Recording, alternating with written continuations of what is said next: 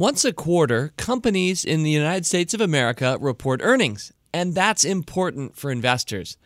Once a quarter on this podcast, we do something else important for investors. Now, maybe not as important as whether your stock du jour beat its Wall Street estimates at the bell, but I would say almost as important because once a quarter on Rule Breaker Investing, we play the Market Cap Game Show, and episode six is coming up. Thanks to NetSuite by Oracle, the business management software that handles every aspect of your business in an easy to use cloud platform. Get the free guide, Crushing the Five Barriers to Growth, at netsuite.com/fool. And thanks to Slack for supporting Rule Breaker Investing. Slack is a collaboration hub for work that makes sure the right people on your team are always in the loop, and key information is always at their fingertips. Learn more at slack.com. It's the Rule Breaker Investing Podcast with Motley Fool co founder David Gardner. And welcome back to Rule Breaker Investing. I am delighted to be playing our game. It's our game. It's the Market Cap Game Show. First played August 2017 on this podcast. We play it once a quarter.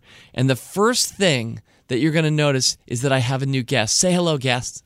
Hi, I am Emily Flippen. I am not Matt. And and for a lot of us who grew up around the fire as little kids listening to Matt Argersinger answer my questions on the Market Cap Game Show, this is a shock, Emily, that Yeah, you're here. I am honored to be the first non Matt to play this game. And uh, you and I talked about this beforehand. I was honored that you were honored.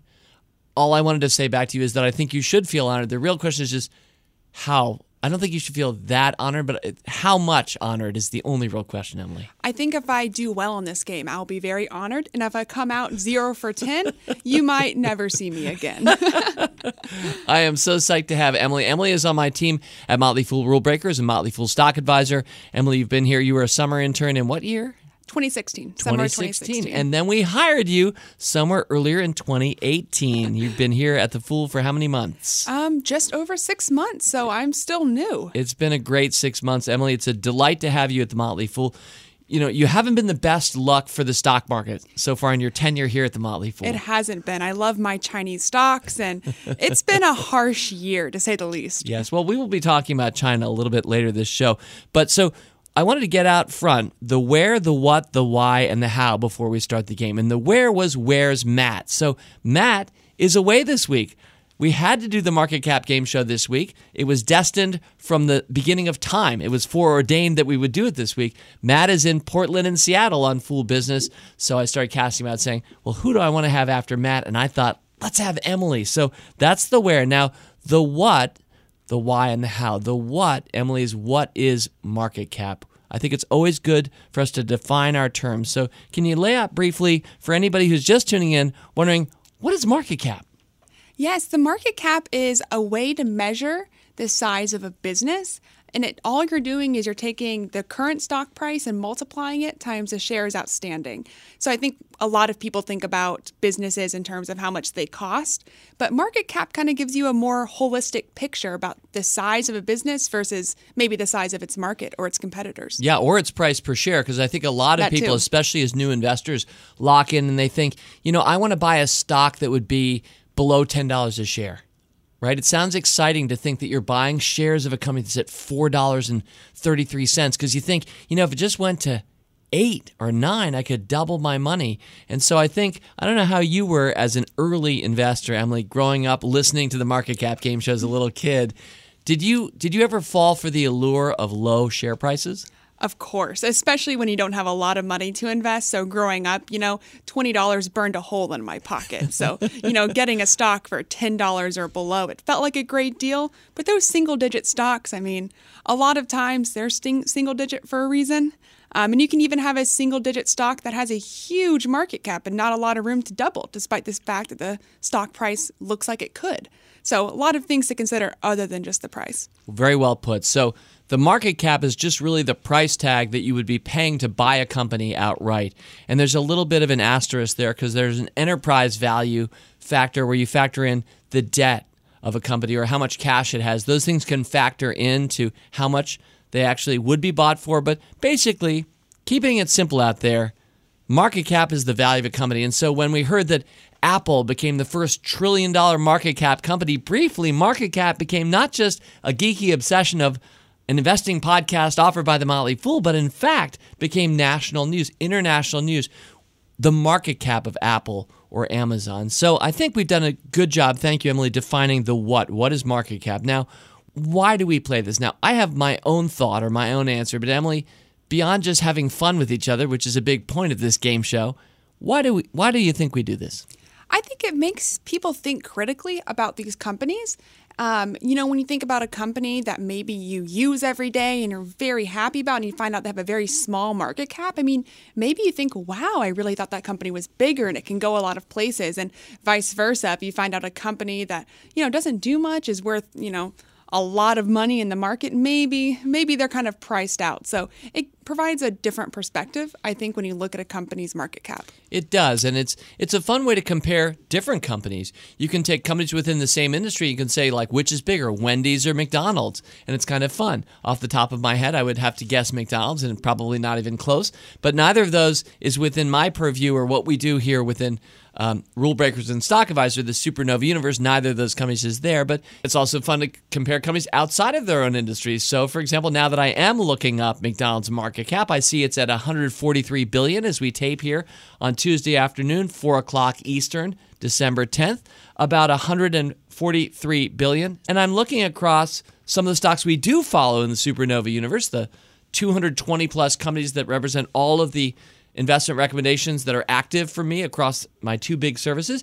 And look at it Amgen, the great biotech company, Thousand Oaks, California, Epogen, Neupogen, one of the best long term American biotech companies not just of our time, but of any time, because this is a newer industry. But Amgen is worth about the same as McDonald's. I just think that's pretty interesting. And Emily, I see you smiling. You also think that's interesting. I, I definitely do. And I, I, think it's interesting because you get an idea about the size of these sectors, too, which have nothing to do with each other. Um, so it's fun. I think knowing a company's market cap provides a lot of information beyond just the price and the number of shares. It's kind of funny to think that over the course of biotechnology becoming an industry during my lifetime. I won't say yours, Emily, because you're younger than I am, and so I think it preceded you. But I will say that I was when I was your age, biotech was just starting. So, mm-hmm. but it's funny to think that like the top dog of biotech at this point is about the same size as the top dog of fast food. The fast food industry took a long time to get to that, and it's interesting to see Amgen right there at the same size as McDonald's. Anyway, without getting too far down the hole here, that's why we like to play this game because, as you mentioned, Emily, you get a sense. All of a sudden, you have a, a measuring stick that that anybody can can use can just grab. You don't have to have studied finance or be a stock market junkie to understand now that Amgen and McDonald's are roughly the same values. So that's why we do this. It's also helpful, I think, before we move to the how and then we start our game. It's also helpful to remember that if you want a stock to go up 5 or 10 or 20 times in value over the course of the time that you hold it, you probably should think about where it's valued today. Like, what is the market cap? So, for example, how much would it take for McDonald's to go up five times in value now? And the answer is it would have to go from about 140 billion to about 700 billion. So that's a lot of billions. That's hundreds of billions. It seems unlikely anytime soon McDonald's will go up five times in value. But for some companies with a market cap of, let's say, two or three billion, if they have an exciting technology, it is certainly possible that they could go up five times in value. So, Emily, it's sometimes a good measure for us thinking almost like venture capitalists and asking, what is the multiple I might be able to see off this investment over time? I think it also is great when you look at how much value companies have lost. So going back to my, you know, interest in Chinese stocks, a lot of great Chinese companies have lost, you know, billions of dollars in market cap value over the past year. So, also looking at it in that framework is kind of interesting. Yes, and that is particularly relevant because the market has been so weak over the last couple of months, especially that we're going to see some market caps that have come down. And we're I'm going to be, be rounding some. all of my numbers down. okay, good.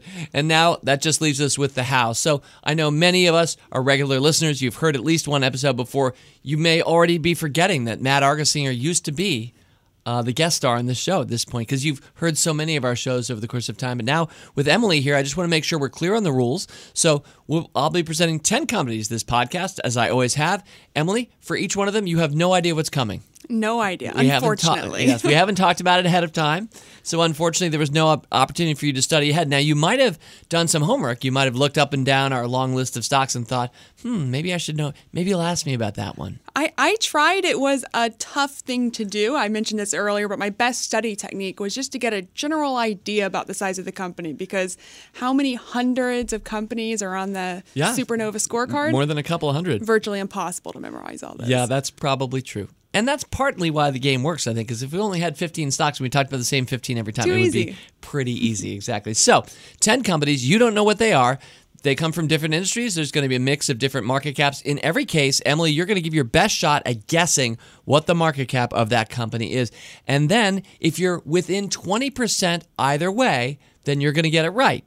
And while you are my main player because I'm looking at you and playing the game with you. The truth is that we have thousands of people listening right now who are going to be playing by themselves at home or in their car or while they jog because that's the spirit of the Market Cap Game Show.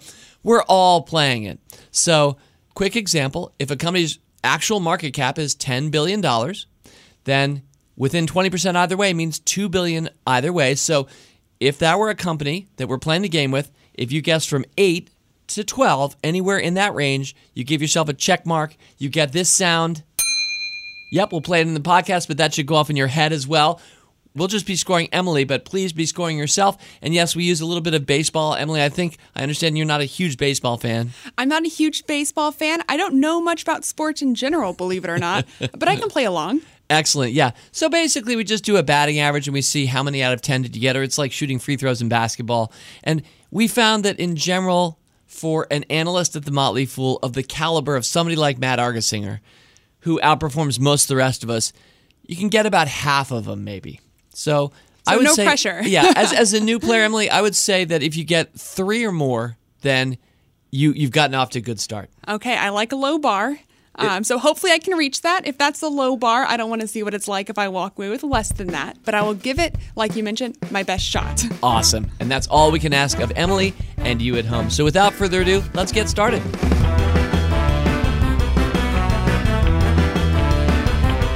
Stock number one.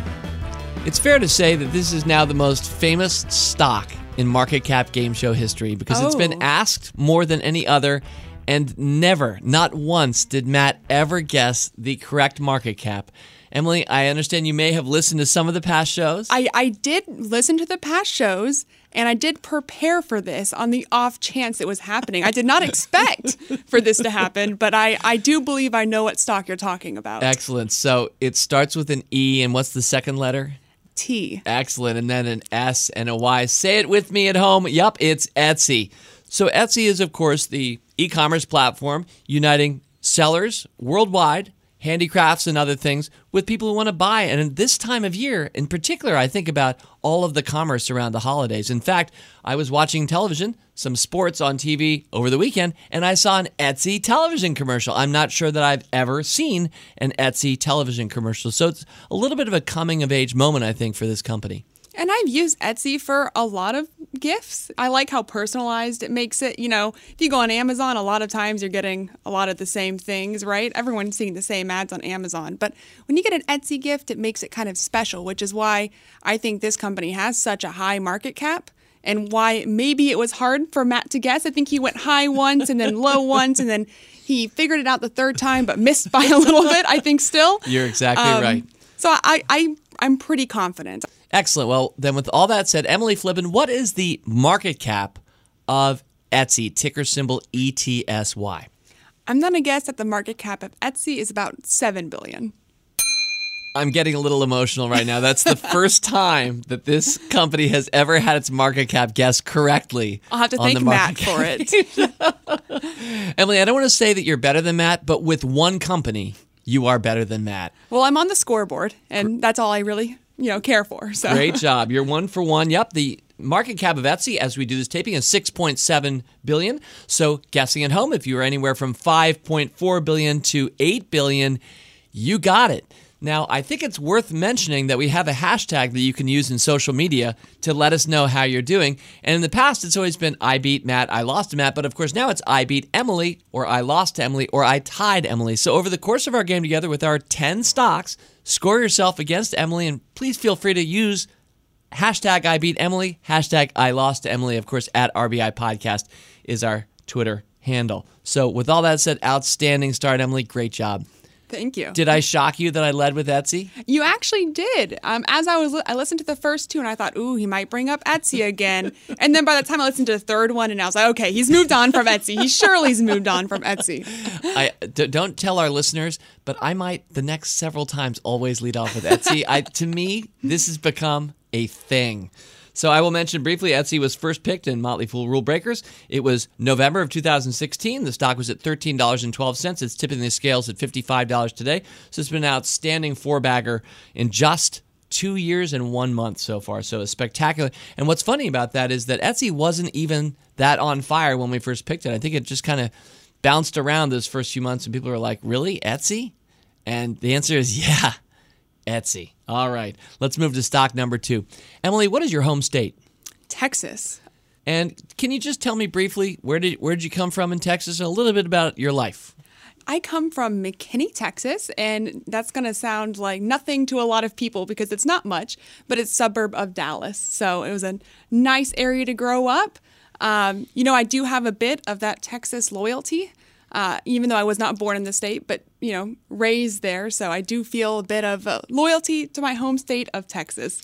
Wonderful. And McKinney, Texas, does it? How small is McKinney, Texas? Uh, you know, it it's was not that small, right? Oh, it was much smaller when I, you know, lived there. I think now it's gotten and it's huge. It's part of the Dallas Metroplex. So There I'm not go. sure if it's differentiable, differentiable from Dallas itself. Yeah, and you know, when I fly to Dallas, actually, this was more like when I was going to Dallas 20 years ago. They used to make a big deal about the phrase Metroplex. I heard you invoke it right there. Dallas and Fort Worth taken us well. together is the Metroplex. Is that really like a phrase that people who actually live in Dallas and or Fort Worth or McKinney use? Well, in Texas, if you don't have a car, you don't have legs. So you have to drive everywhere. And unfortunately, because of that fact, Dallas just sprawls. So it really is a Metroplex. All right. Now, in your time growing up in Texas, did you ever find yourself going to fast food restaurants or maybe ever to roadhouses? I have been to, I think I know where this is going. I have been to Texas Roadhouse many times in my life. You have? Uh, my best friend from Texas, it's her absolute favorite restaurant for a good reason. And what is the reason?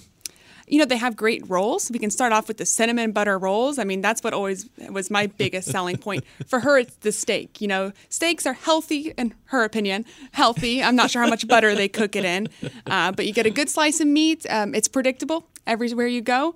Uh, good, friendly atmosphere. The peanuts on the floor kind of round out the whole experience. Yep. Except for those who have peanut allergies. Of course. That's one of the reasons I haven't been. Our son Oh, has I one, didn't and I always that. wish that they didn't do the peanuts, but I totally can appreciate it. And I love the spirit of Texas Roadhouse and the CEO, Kent Taylor. So Texas Roadhouse has been a Motley Fool Stock Advisor pick. I first picked it in August of 2013. Emily, what is the market cap within 20% either way of Texas Roadhouse? So this is a hard one. Uh, I, I want to think Texas Roadhouse is bigger than it is because everything's bigger in Texas. But I'm starting to think that maybe Texas Roadhouse, even though they have hundreds of stores, might be smaller than I might give it credit for. I'm gonna try to make a safe guess here of about five billion. Excellent. Oh, great. 4.7 Woo! billion. Texas is 4.7 gonna be upset at me if I miss that one. That was really well done. What's your friend's name? Caitlin. Caitlin. Shout out to Caitlin, who probably helped. Her passion for the rolls. it sounds like, just starting right there. The Everyone's butter. passion for the rolls. Excellent. So playing at home, if you were anywhere, because the market cap of Texas Roadhouse is 4.7 billion. If you were anywhere from 3.8, that's right. We actually take it out to one decimal place for smaller companies. 3.8 up to 5.6 billion. Give yourself a check mark. Emily has started off two for two. I think that qualifies as officially on fire. Emily, you are on fire. Let's go to company number three. Company number three is a Chinese company.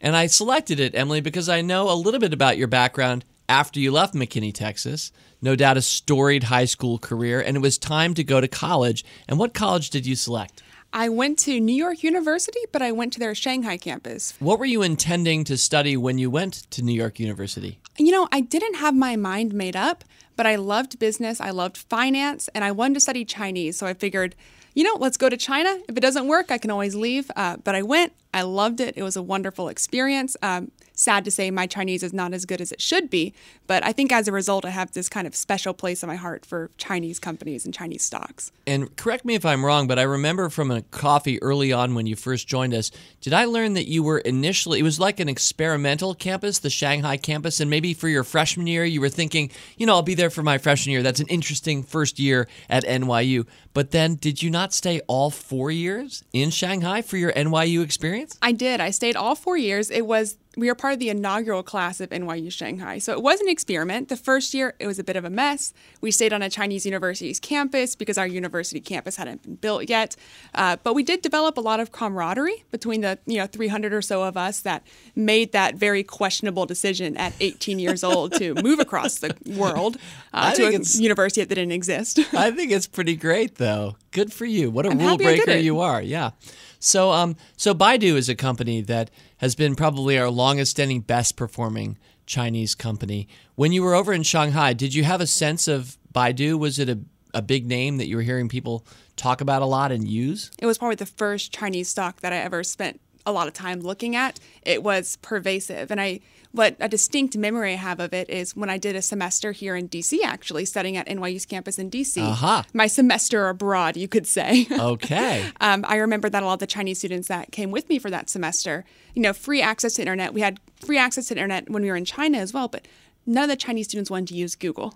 Um, you, they were Baidu loyal. Baidu gave the best search results in Chinese. And that's when it occurred to me how sticky that was because even with open and, and free internet, a lot of Chinese students still used Baidu because Baidu had years and years of, of search history for and algorithms for Chinese users. So mm. I mean it's one of those stocks that from you know the get go I was really interested in. And you know what's cool about that is that for a lot of us who've held the stock for a long time. And in fact, Baidu was first picked in 2006 for Rule Breakers. So if you're a longtime Rule Breakers member, perhaps you've owned it for 12 years or so. For all of its success, and it's up about 21 times in value, for all of its su- success, for many of us here in the US and no doubt other places that aren't China, we don't really still have any experience or any hands on um, associations with Baidu other than the ticker symbol BIDU, and it's been an awesome, you know, Chinese Google in quotes. So it's it's a delight. And and one thing that I've appreciated about you is your Chinese experience and background, and that gives you a perspective which you add value to our team. So thank you very much. And Emily, since we're talking about Baidu, within 20% either way, what is the market cap of ticker symbol BIDU? I should say for those who don't know, Baidu is actually spelled B A I D U. What's the market cap? Well, if I didn't know Baidu, I should probably leave the studio now. uh, but what's interesting about Baidu is that there's a lot of really large Chinese companies, a lot of really small Chinese companies, but Baidu is kind of stuck there right in the middle. Um, so if my memory serves, which it could not, uh, if it does, I think it's right around 60 billion. Nailed it once again. In some ways, I was trying to give Emily a little bit of an on ramp into her first game because I thought, you know, Etsy, we have to ask that. But then Texas Roadhouse, I honestly didn't know that you'd ever spent any time in Texas Roadhouse, but I did know you were a Texan. I did think you'd probably get Baidu, but you have started out three of three. And so what I said earlier was just like par. You've already scored par. Well, like I started. still have plenty of room to throw this one away. So let's not speak too quickly. All right, company number four is completely different. Now, earlier you said something about Texans that I hadn't heard it before. It, it, it was it was eloquent though, Emily. It's something about if you don't have a car, you you don't have legs. You don't have legs. So let's talk a little bit about cars. Now, do you have a car today? I do have a car actually. You do have a car did you feel like you needed one? I know a lot of so-called millennials, a term that's a little bit threadbare at this point, but I know a lot of younger people feel like they don't need cars in urban areas because they can just kind of get around with subway, bikes, and Lyft. But that's not you. Well, it should be me. I really have no reason that I have a car other than I moved here from Connecticut, where I did need a car uh, when I was working up there. So it kind of came with me. I now live off a metro stop. I could very easily metro into work, metro in to see my friends and get groceries. But yet I have this vestige left with me, my car. Uh, we'll see if I ever end up cutting the cord on that car. But for now, I have it, and for now, I enjoy it. And I enjoy my car too. So I'm glad that we both have cars. Emily, I'm curious Did you buy that yourself? How did what was the process by which you bought that car? Well, I was very lucky to have some parents who were very supportive of me when I graduated college who gave me their old Honda Civic. Wonderful. Um, so it's not a fancy car, but it gets me from A to B, and I do kind of love it. Could you imagine buying a, another car someday? It's hard for me to imagine right now. I think if I woke up tomorrow, my car was gone, there was nothing I could do about it, I probably wouldn't be in the market for a car, at least not immediately. But if for some reason you were just compelled to do so, to buy another car, what would be the process you would use to buy that car? That's such a hard question. I, I like to consider myself a frugal person. So I'd like to think I would probably go online and look for whatever good used car I could find online. I like my Honda Civic, so maybe I would be looking up for, you know, a Honda Civic that's a few years old nearby and not too expensive. Well, this sounds a little bit like the TrueCar buying experience. TrueCar is a pretty bad rule breaker stock pick so far. I first picked it in January of 2015. We've let off with some big winners. It's wonderful to talk about making 21 times our money in Baidu, but TrueCar has gone from $17.93 when I picked it almost four years ago now, down to $9.88. So it's down 46%. But it is an online buying platform where you're aggregating information. And if you're in the greater DC area, you could basically say, hey, everybody, I want to buy the next Honda Civic. And everybody would be all the local Honda dealers. And all of a sudden, within about three seconds of you typing your information into that platform, because this was the literal experience that I recently had, you're going to get mail bombed and phone calls from all of the dealers with Civics that want to sell you a Civic. But what's impressive about it is that it's all transparent. And that's why the promise of the TrueCar platform is never overpay for another car again. That's how the company markets itself. So TrueCar ticker, ticker symbol T R U E. Emily, what is the market cap of TrueCar? Within 20% either way. You know, I I don't think I know this one. Um, I know that it's smaller than say CarMax or a company like that. Definitely, I, and it's a lot smaller than it was four years ago I, when I picked exactly. it. Exactly, so that was a it's little bit of a hint. small. um, so I'm, I'm, guessing that this is in the billions, but uh, in the very small billions. I'm just gonna take a shot in the dark here. 1.5 billion. Oh no. that was incredibly close though. I almost feel bad because the company is worth 1.1 billion. Oh. And so it's that a 20% very, margin. right. So, playing at home, if you said anywhere from 900 million, 0.9 billion up to 1.3 billion, you got it right. Emily, you were extremely close. I almost feel bad saying that you got that wrong, but you did get that wrong. I did. I we got to play by the game. So you're three for four, and I feel like I may have disincented you from using the TrueCar platform if you are one day going to buy another car, which it sounds like you may never. Well, if I did, I, I can't say after this experience I'd go there first. All right. Well, before we get to company number five, support for Rule Breaker Investing comes from NetSuite by Oracle the business management software that handles every aspect of your business in an easy to use cloud platform. This isn't some one size fits all software with industry specific support for a broad range of business. NetSuite works the way your business works. Thousands of the best known brands and fastest growing companies use NetSuite to manage their business, and now it's available to you. The power of the world's most popular cloud management system is more affordable than you think, and right now, NetSuite is offering you valuable insights to overcome the obstacles that are holding you back for free. Save time and money by managing sales, finance, accounting, orders, and HR instantly right from your desk or phone. Get the free guide, Crushing the Five Barriers to Growth, at netsuite.com slash fool. And each time I do this ad read, I always point out that NetSuite was a wonderful rule breaker stock. It was an excellent company. In fact, I think they had Billy Beane of Oakland Athletics Moneyball fame on the board of that company because they're all about there's a lot of analytics that they do on the platform. So NetSuite was a wonderful company before it got eaten up by a larger company, Oracle which Larry Ellison had relationships to both companies. Anyway, NetSuite, no doubt a fine product. Uh, so if you are looking again to save time and money by managing sales, finance, accounting, orders, and HR instantly, that's right, netsuite.com slash fool. All right, let's get to company number five. So we're going to keep it with cars because automobiles, it's, it's a huge industry. Now, one of the things often said by those who talk about the oncoming revolution of autonomous vehicles, one of the things said is that we may not need as many cars in future. It's pointed out that if you and I don't necessarily own vehicles as much in a future where they just kind of autonomously come and pick us up and drop us off different places, you don't need as many cars on the road. You don't have cars sitting in people's driveways anymore. It's just it's just more efficient. That sounds wonderful. I think a world like that, if it exists, I hope it's coming soon. Our environment could definitely use it. Yeah. I could definitely use it.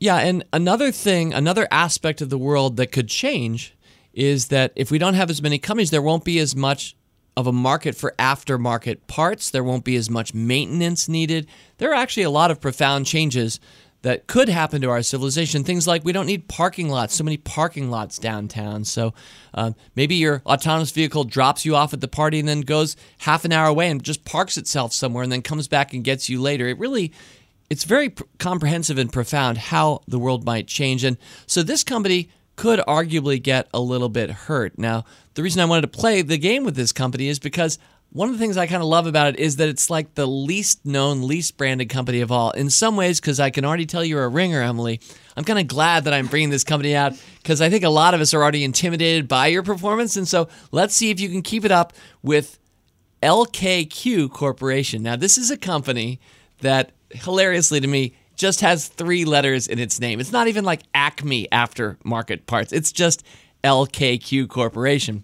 But this is a leader for looking for aftermarket parts. So if you are somebody who wants to fix up your own car or you're uh, professionals that are constantly servicing other people's cars, foreign cars, etc. LKQ is a leader.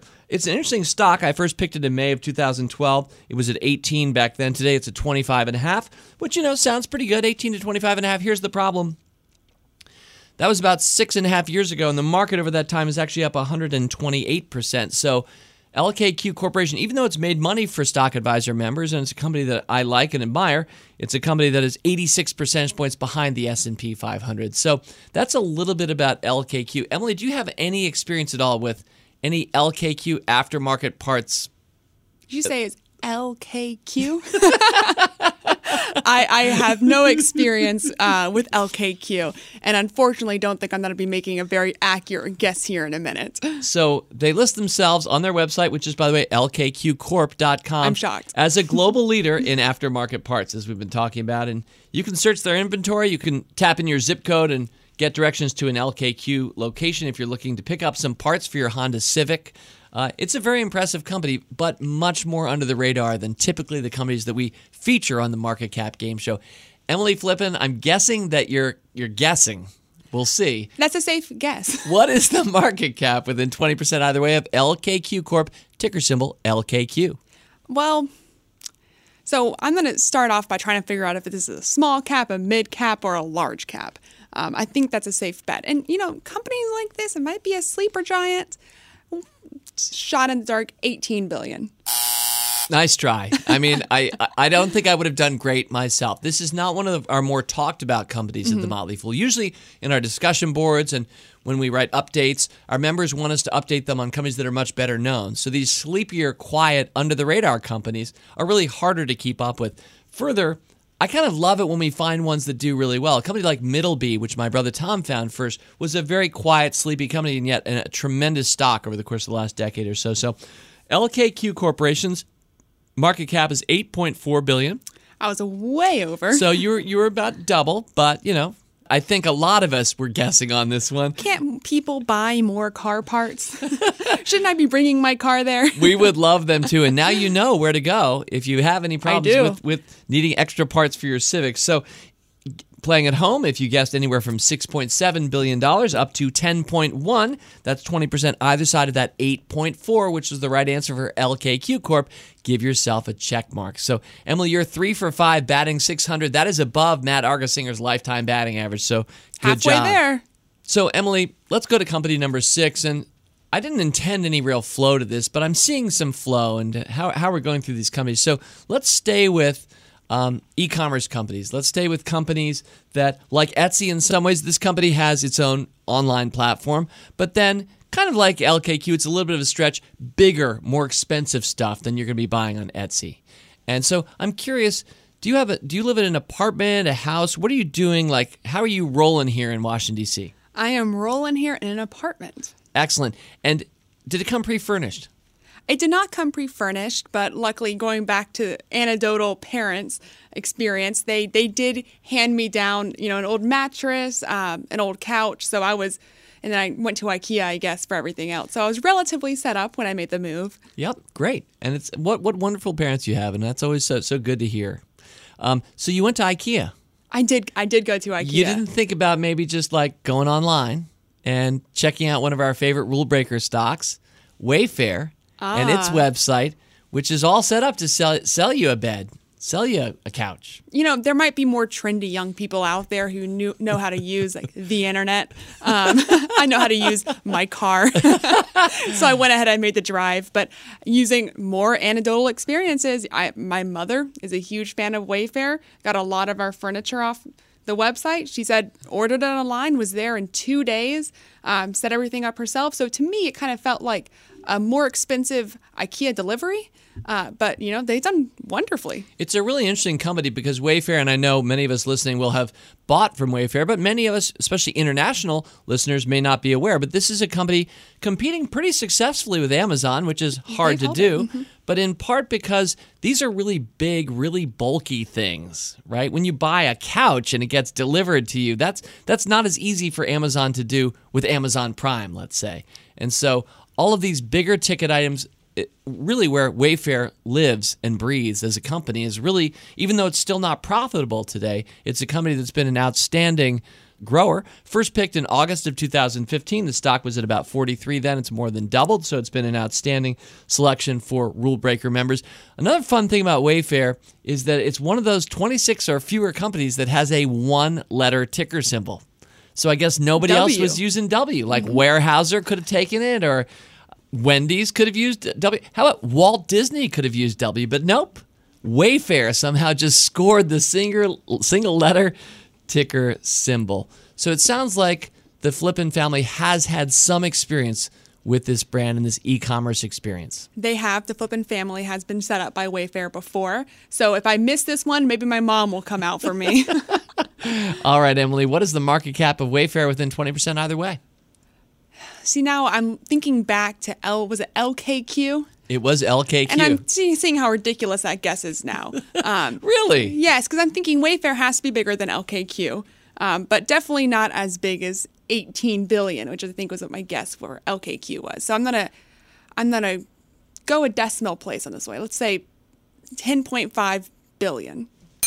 Ooh, solid. Wow, really good. You know, Emily, when you get it, you get it almost I- I dead was- on. I feel like I'm either way off, I have it right, or I'm just, you know, in the stars somewhere. As we tape, Wayfair is at almost exactly to the second decimal, $10 billion. So, playing at home, if you guessed anywhere from 8 to 12 billion, you, along with Emily, can give yourself a check mark. You got on base to use our baseball parlance. Great job. Emily, you are now four for six. Not terrible. Not terrible at all. Do you feel inspired maybe to click into the wayfair.com site and think about maybe a gift for some of your fellow fools at Christmas, sending furniture to some of the people that you work with, like the in- podcast the hosts? investing team is doing a gift exchange, so somebody might get a couch. that will be a great Oh, I'm sure surprise. they'll be the very truck- happy with as the truck pulls up in front of Matt Argersinger's home. I'm sure that Matt will be shocked. All right. Company number seven. And yeah, the flow continues because we just talked about this company. It's Amazon.com. Amazon, of course, while Wayfair has certainly carved out its own niche, Amazon remains the great e commerce company of our time. The reason I wanted to select this as company number seven, Emily, is because Amazon, in a much vaunted headline that we talked about earlier in the show, crossed the trillion dollar market cap mark recently. And yet, if you've been following along, and I'm sure you've been following at least a little bit along, it's no longer over a trillion. not. In fact, some might be shocked just how far Amazon has fallen and how quickly from that trillion dollar market cap of just seemingly weeks ago. oh, now I'm second guessing my guess now. Well, I'm not trying to tilt you too much either way. And I'm also speaking to our listeners every time I speak to Emily. So it's been a fascinating ride for Amazon stock. I mean, not just the company which we first picked in September of 2002 at $15.31 for a Stock Advisor. So it's gone up, um, yeah, over 10,000% since then. So Just a little been bit. one of our best picks ever, 106 bagger at market close this Tuesday. So it's been a completely awesome stock. And really, years before that, we, we picked it online back when we had an AOL site and the Motley Fool was just early, early days. And so we've had a long time love affair with Amazon, the stock, Amazon, the business, certainly for me, um, appreciating so much how much convenience has been added to my life, somebody who doesn't like to shop. But at the same time, wow, what a drop the stock has experienced since hitting that trillion dollar market cap. Players at home and Emily Flippen within 20% either way. What is the market cap of Amazon? So earlier we were talking about market cap and how it's fun to look at how much market cap can be lost. Um, and I remember reading a headline not too long ago that Amazon had lost, I think it was 200 billion in market cap. So my guess, I mean, I have a lot of error of margin here, so I'm, I'm hopefully not, you know, over or undershooting it. I'm going to say 800 billion for Amazon. And indeed, very close once again, Emily. Well done. 788 billion as we tape. That means playing at home if you're anywhere from 630 billion up to 946 billion. If you'd said a trillion, you could no longer get it right anymore, though. 630 up to 946. One day we will again. Yes, we'll get there. I do trust that that day will will happen. Perhaps even in 2019, we'll see whether Amazon and stocks snap back next year or not. But it's it's been an incredible stock for the long term. But it is kind of breathtaking how much market cap has been shaved off of Amazon in just a matter of weeks. Yeah, 200 billion. Think about all the stocks we just talked about. You know, some together probably don't even reach that point. So, You're right. In fact, without giving any spoilers, I think if you took all of the market caps of everything in this podcast and added it together, it wouldn't equal Amazon. So a remarkable thing. so you don't have about. Apple coming next then. Good job. You've inferred correctly. Before we get to companies 8, 9, and 10, thanks to Slack for supporting Rule Breaker Investing. Slack is a collaboration hub for work, whatever work you do. With Slack, the right people on your team are kept in the loop, and the information they need is always at their fingertips. Teamwork on Slack happens in channels, letting you organize conversations and information around projects, offices, and teams. And because everything you need to work on is in one place, it's faster and it's easier to get things done. With Slack, your team is better connected. Find out more at slack.com. Yep, we've used Slack here at the Motley Fool for years. I use Slack nearly every day for fast and effective communication. Slack saves me time and improves productivity. And you can go back and pretty easily find like stuff that you sent people, a file or a picture or something that you said to them. I was trying to figure out earlier where Matt Argersinger had gone, and I remembered he told me that on Slack. So so helpful. No more switching across multiple tabs and platforms to keep updated with your work. Slack works everywhere you go with mobile apps for iOS and Android that sync seamlessly. You can always pick up where you left off, no matter where you are. Slack, where work happens. Learn more at slack.com. That's Slack, S L A C K.com. All right, we're in the home stretch. Emily, you are five of seven. I'm happy with that performance. I, I'm The pressure's off extremely impressed. I think I think a lot of us are impressed, and I don't want to put too much more pressure on you, but you have an opportunity to maybe do something that's never been done in this game's history. If you could get seven, oh, Matt's never gotten seven. I, I believe Matt's highs have been six out of ten Okay, a well, few times, and Matt is Matt better watch his back. Indeed, he must. Let's go to company number eight. Now, this is a rule breaker stock pick. It was first picked in May of 2008, so that means it's about 10 years old or so. And at the time, I picked it along with my team, and we were saying, you know, computers are being virtualized. Um, there's an opportunity now. You don't have to use all of the hard drive space on your computer at home or at work. You can actually start using software and more effectively use your hard drive storage through virtualization. You can actually have more than one operating system on a computer, and VMware was the company that really brought that to the world. Since then, the whole cloud computing revolution has come. It's not gone. It's going to be around for a long time. And VMware has been a company behind that. One of the early players, initially owned uh, outright by EMC and spun off, became a public company. And uh, here's a fun fact before I ask you about VMW's, that's the ticker symbol, VMW's market cap, Emily. Fun fact 2017 Glassdoor printed that VMware is the third highest paying U.S. company. That's just interesting. I'm sorry to say that you don't work for a company that's in the top five, but uh, but if you if you leave us, I hope you won't for VMware. Then you could probably make more money there if you had the skills. Than I doubt they would here. hire me. if you say so. Okay, without further ado, Emily, what is the market cap for VMware? Well, first, I want to say I cannot believe you recommended it in 2008. That's very ahead of its time. My awareness of virtual machines is probably two years old, maybe. Um, and I know this company, since it's been such a long time rec, it has to be huge. I don't think it's up in the hundreds of billions. Um, I will mention before you make your guess that it's it's been a good stock, but not a great stock. It's kind of funny because I do feel like we got ahead of the world on this one, but it was a larger company at the time. But the stock we picked it at 65 back in 2008, and today it's at 162.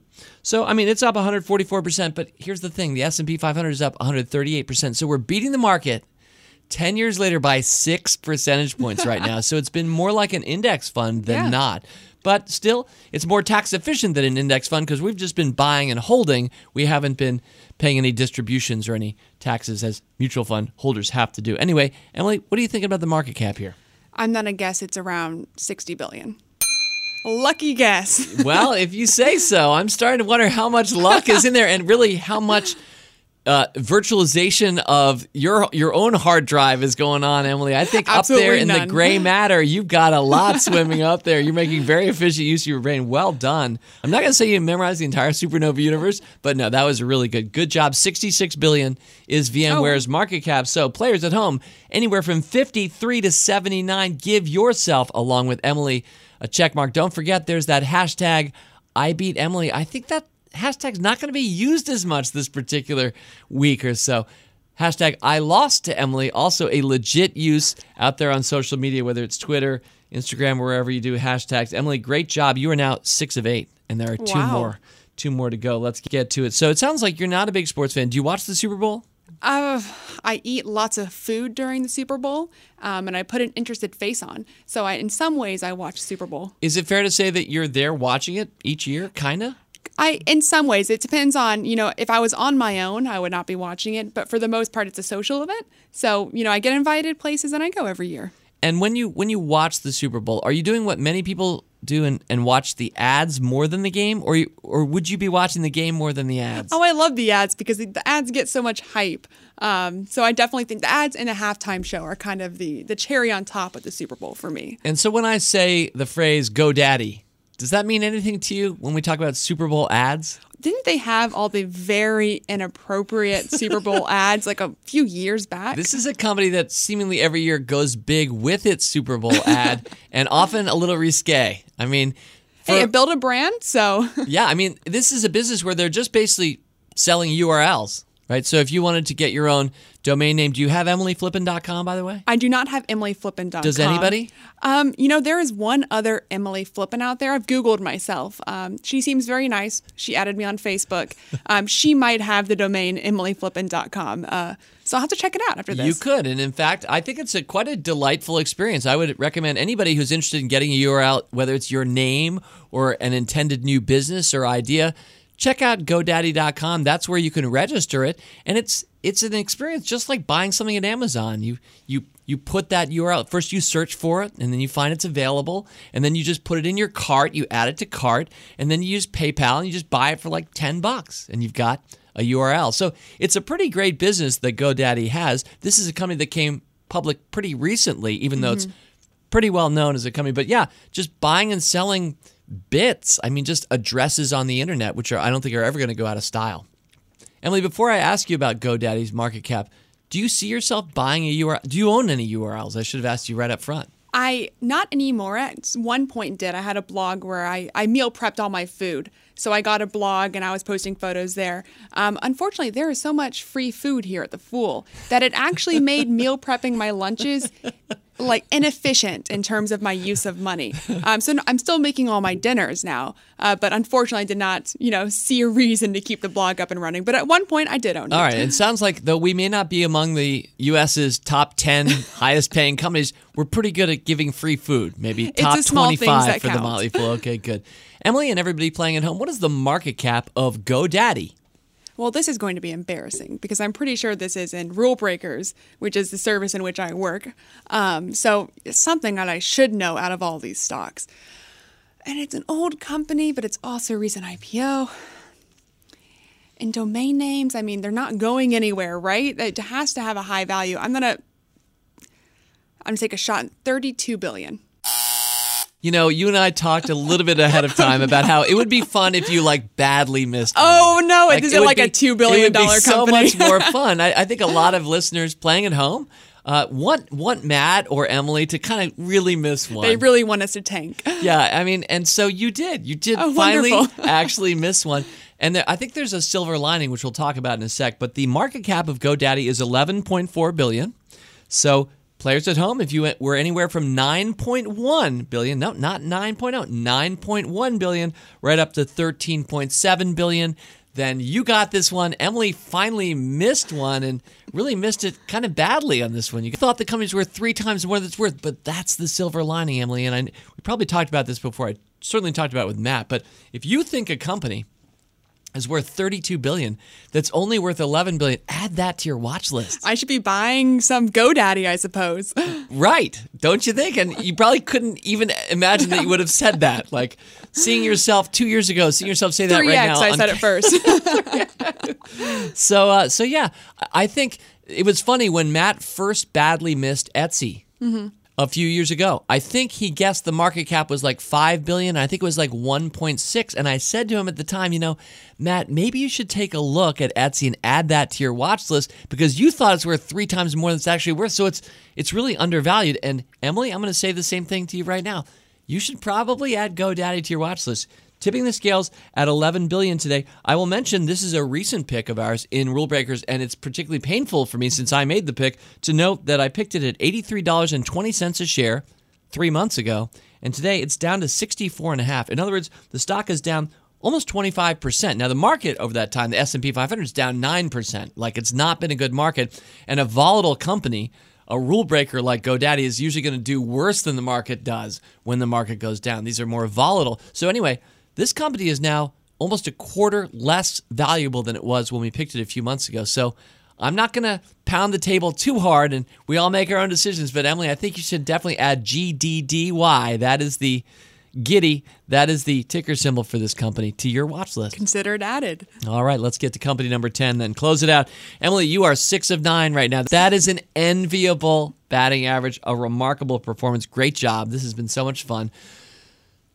I guess because it's that time of year, I just have commerce on the brain and e commerce. It just keeps coming back to me. And I think about companies like Etsy or like Amazon or Sure, why not buy emilyflippen.com and give it give yourself a gift this this holiday season for 10 bucks. There are a lot of places that you can spend money these days on the internet and one company has made that maybe more than any other company I can think of possible for anybody to open up their own shop online and sell and do business. And in some ways Etsy has formalized what you or I could do if we just wanted to be our own enterprising entrepreneur just run our own handicrafts shop. And if we did, if we wanted to create our own shop online, what would we probably use? I'm supposed we could use a company like Shopify. I think that that would be a good choice. Not only is that kind of the global leader for that type of business, although I know you have a Chinese, we'll talk about a Chinese Shopify before we close here. But um, yeah, I think that Shopify would be would be a good selection for us. It's been a great stock selection as well. We picked it in February of 2016, so here we are, just about the three year anniversary, and the stock was at twenty one dollars back then. It's 150 today, so this is a seven bagger, one of the best Motley Fool picks in the last few years. We picked it in February of 2016 for Rule Breakers, and then we right away re-recommended it the very next month. It had gone from 21 to 26. So whether you bought at 21 or 26, you're pretty happy today with the stock around 150. Emily Flippen, what is the market cap 20% either way of Shopify? Well, I spent a lot of time looking at Baozun, which a lot of people consider the Chinese Shopify. Um, and in trying to figure out a good value for that company, I spent a lot of time looking at Shopify as well and considering the market caps of those two companies. When we talk about market caps and the size of the market, and obviously operating in China, inherently that market's less developed but arguably larger. So I I know I think within a decent 20% margin of error what the market cap of Shopify is, and I'm going to guess that it is 16 billion. Yeah, 16.8. You know, to put a fine point on it, Emily. Wow, you absolutely destroyed it. this Hopefully. Baozun will get there one day as well. So Baozun has not been a great performer for us in Rule has not. Breakers, but it's a company that today I think if if our data is right, and usually is on our website, I'm seeing it at about two billion dollars. that's about where it is. So so the company is basically worth about one eighth of what Shopify is today. Um, so that's a really and and Baozun that's spelled B A O Z U N. The ticker symbol is B Z U N. Um, between Baozun and Shopify, do you own either of the stocks personally? I own Baozun. I don't own any Shopify, uh, but that's not because I dislike the business. I honestly just never got around to it. Yeah. Uh, but I like I like the idea of both businesses, right? Um, and I like the idea that you know hopefully Baozun could one day reach, I guess, it's eight times to reach the market cap of Shopify. All right. So, in her rookie appearance on the Market Cap Game Show, Emily Flippen just turned in a 7 out of 10. You know, when Tiger Woods first came to the golfing world as a professional and played his first tournament, do you know what he said at his very first interview? I had no clue. It's a famous phrase. The very first thing he said as a professional to those that were gathered at the press conference was, Hello, world. Hello, world. Because the world didn't really know Tiger back then. Emily, I feel like there's a little bit of a hello, world moment for you here on this podcast. or could- beginner's luck. Could, could you indulge me and just say that phrase? sure. Hello, world. Awesome. You definitely earned Not that. as iconic, but Have it out there now.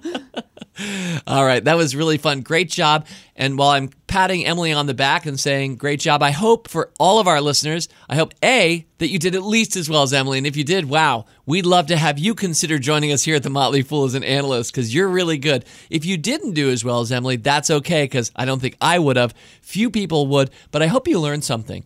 Whether you learned that GoDaddy, as Emily has, is worth a lot less than you would have thought, or you just learned what market cap was. You didn't even know. This is the first time that you've heard Rule Breaker Investing as a podcast. I hope you took something away that made you smarter. In fact, our new purpose statement, The Motley Fool, to make the world smarter, happier, and richer. In some ways, the Market Cap Game Show really brings all three of those elements together. And that's why it's just about my favorite podcast to do every 90 days. Emily, thank you very much. Thanks for having me.